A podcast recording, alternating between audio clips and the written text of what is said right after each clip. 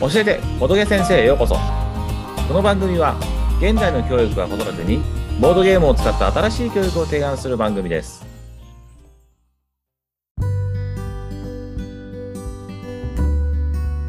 今回は私仏先生とゆりさんの二人がお話ししますゆりです。よろしくお願いします。ということで今回はボードゲームって何人でできるの何分かかるのについて教えてください。はいでは始めましょうかボードゲームってなんかオセロのように2人のものもあれば人生ゲームのように4人くらいできるのもありますよね。何人くらいのボードゲームが多いんですかねあのまあ、種類によってよくあるのが1人か2人か4人か、まあ、それ以上かって区切りが多いような気がします。うーん、ままあ、どれも全部箱に書いてあるんですけどね。まあ確かに見たことはあります。多いのが多分1、2、4、それ以上かな。じゃあ豊富なんですね。え、4人以上とかのこうなんかこう集まりとかだと、うん。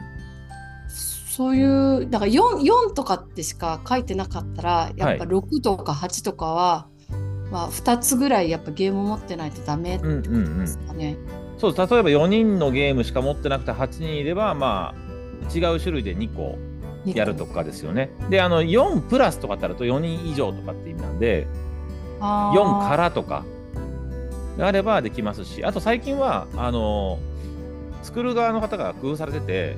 4人ゲームだけど2人でやる場合のルールとかも記載されてるんですよそうか人数によってルールが。ちょっと変えたりとかはいえー、できたりするんで4人と言いつつも3でもできるよとか2でもいけるよとか1人でやるんだったらこういうルールでやると楽しめるよっていうのも載せているとこ結構あるのであのあーマックス人数は多分増えはしないと思うんですけど4って言っても321でできたりするんでうんこれはなんか最近の特徴ですね。なんか最近多いですね、やっぱり。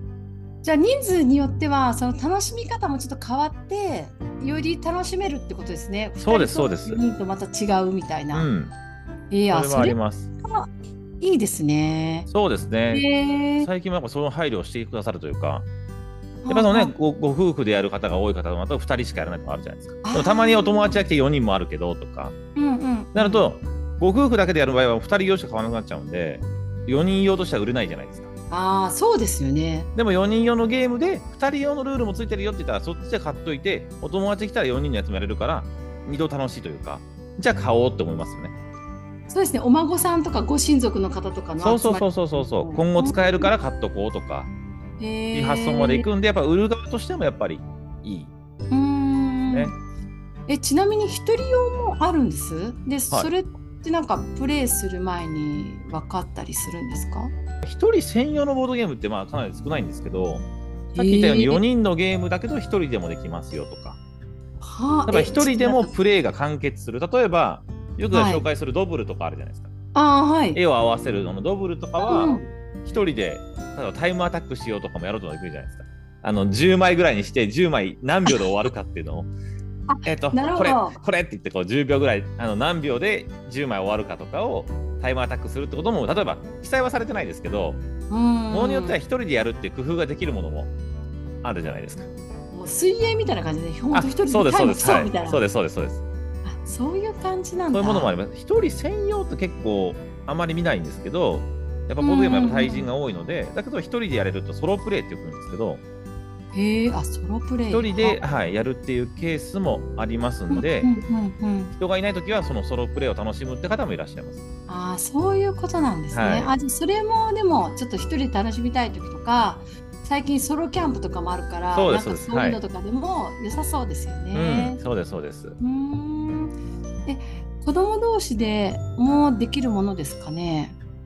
そうですね。子供同士でもあのまあ例えば全員がそのルール知ってれば、多分子供4人でボードゲームやるってことも全然できるんですけど、あの気をつけてほしいのは、うんその知らないルールの知らない子が一人か二人いると誰かが説明する必要があるんじゃない？最初にこういうゲームだよって。そうですよね。はい、ではいこれお子さんがやると結構その説明、まあ、よくインストって言われてるんですけど、はい、難しいんですよね、モノゲームの説明って。確かに。オセロとかはそんなにその難しくはならないと思うんですけど、うんうんうん。どうしてもその説明の手順が子供さんには難しいんですよね。自分が知ってるから、かいつまんで喋っちゃうんですよね。わこかういうりのもまあるよ、こういうルールもあるよ、こういうルールもあるよ、こういうこうするといいよって、アドバイスも一緒になんか全部入っちゃうんで、聞く側が耐えられないんですよね。ちょっと結局何のゲームみたいになっちゃうんですよ。で言った言わない論とか、そうそうですそうです。それ水言かってけろなみいたじゃなんっとちゃか、うそうのねそう言ってないじゃんとか、ごめん言わん言わんかったとか、早く言えよとかって。そうそう結構揉めてるよあの姿よくあ聞くんですよね。子供同士やってると。なんでお前それ理解してないのとうかわ、いやもう聞いてないしとか、そこで揉めちゃうんで、ぜひそのやるんだったら子供だけでやるんだったら全員がルール知ってる状態でやってほしいですね。えちなみにそれ何歳ぐらいから、はあい。のももめもめみたいなのが落ち着いてきますか？落ち着く方ですか。揉め揉めそう落ち着くは落ち着いてくる中学生ぐらいかな。かやっぱりそれぐらいになりなんまかすそれが許せるというか。いいよみたいな。ああいいよわじかゃっあたよ次じゃあ次で次頑張るからとかじゃあ一回戻そうかってその妥協案ができるんですよお互いに確例えかばに途中まで寄っててあごめんルール違ったとかいや俺そのルール知らんよってなった時にあごめんじゃあ一回戻そうかとかもう一回初めうんからやろうかっていう提案ができるんですよね中学生以上だとあー結構小学生とかだとそのまま行っちゃうんでま確かた負にけて不機嫌になっちゃうんですよねもうそうもう知らんから負けた負けるに決まってんじゃんっていういや素直でいいですよね そういう意味では、うんでもちゃんと勝ちたいと思ってやってるし楽しみたいと思ってるからこそちゃんとルールは伝えてくれっていう意見はわかるんでもうなんか絵面がちょっと浮かんできてもそうそうですね、そうですよね。なの で、大人の人があの説明してあげてからやった方が、やっぱ崩壊はしにくいから、ぜひそうしてあげた方がいいし、大人が説明した方がおお子さん聞いてくるんですよね、子供って。確かに、なんか同級生とかが、なんかその流れで聞いてると、なんか聞聞く気にならないというか、うん、結構なんかなあなあで聞いちゃうことあるんで、うんだったら大人がちゃんと、じゃあ説明するねって言って確認で欲してもらっての方がいいと思うんですよね。あもうぜひじゃあ大人もそういう時にじゃあ確認するねって必要ですよね、えもしくはちょ1回一緒にやるからですよね、うん最初に。じゃあ私も入るからあって一緒にやってじゃあ2回目からじゃあじゃあ私抜けるねって抜けてもらった方がいいかもしれないです。あ確かにそれはうんとてもいい、なんか平和なイメージが今そうですねんそうですね。ちゃんと聞いてくれるでしょうし、プレイ感もわかるんで、あじゃあじゃああとよろしくねって言って、うんうんうんじゃあ変わるそうねでっすて言って、ね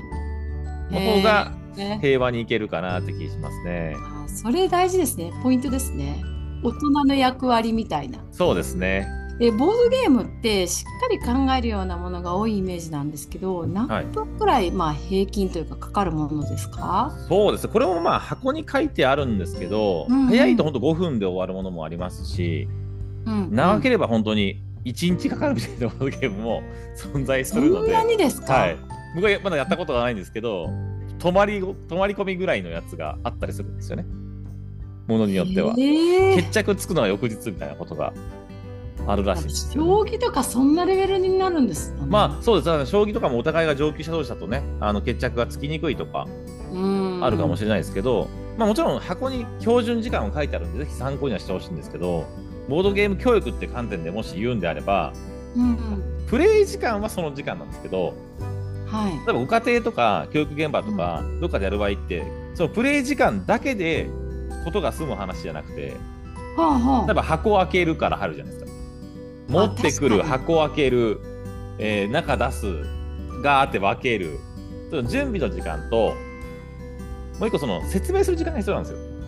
うーんそのインスト時間とあと片付け箱にしまって棚に戻すまでが時間じゃないですか、あ片付けるまでって言いますよそうねここまでの時間が結構プレイ時間よりも長ね、ぐらい伸びちゃうんですよねビヨンと。へえなのでここまで加味して考えないと例えばうんう30ん分時間があるから30分のボードゲームやろうと思ったらもう絶対30分超えちゃうんで、あー確かにはい、箱から開けてガーって出して30分まあインストもしなしだとしても30分プレイしましたうんうん片付けしなあかんのにもう30分で終わらなあかんってなると片付けどうすんの問題ありますよね。確かにそうですよねうんそうですこれ結構大事なことで僕も教室でやってて例えばはい授業時間50分としても50分のボードゲームは絶対しないんですよ。あーそっかそっかはい、結構そうやって考えちゃう方多いんですよね。何分あるから何分のゴールゲームやろうと思っちゃうんですけど、準備とインストと片付けまで入って、その時間と考えなきゃいけないんで、それをね、ぜひ念頭に入れて選ぶとき気にしてもらいたいですね。えちなみに箱に書いてあるプレイ時間はそのプレイの時間ですよねだからそそうですこにはい、この今先生がおっしゃった準備インスト片付けが付随してくるよそうです。っていうことですよね。そうです、そうです。これを結構気にされてない方多い多いし、まあ特に時間が気にしなければいいですよ。別にボードゲーム会とかでまあ、時間ある時なら全然いいんですけど授業の時間とかなんかのコマの時間とかだと決まった時間伸ばせないじゃないですか。確かにそこは気にしとかないと伸びちゃってごめんねはやっぱできないし、確か特ににボードゲームの場合例えば週に1回来るとしてじゃあ途中からでこのまま来週にしましょうできないじゃないですか。あだそうですねここからこ入のる状態残しとくねが無理なんで、熱量もねもうないしね、、そうそうそうそううんなのでその辺の時間があるってことをちゃんと知っておく必要はあるかなと思いますね。はああなるほどい、あ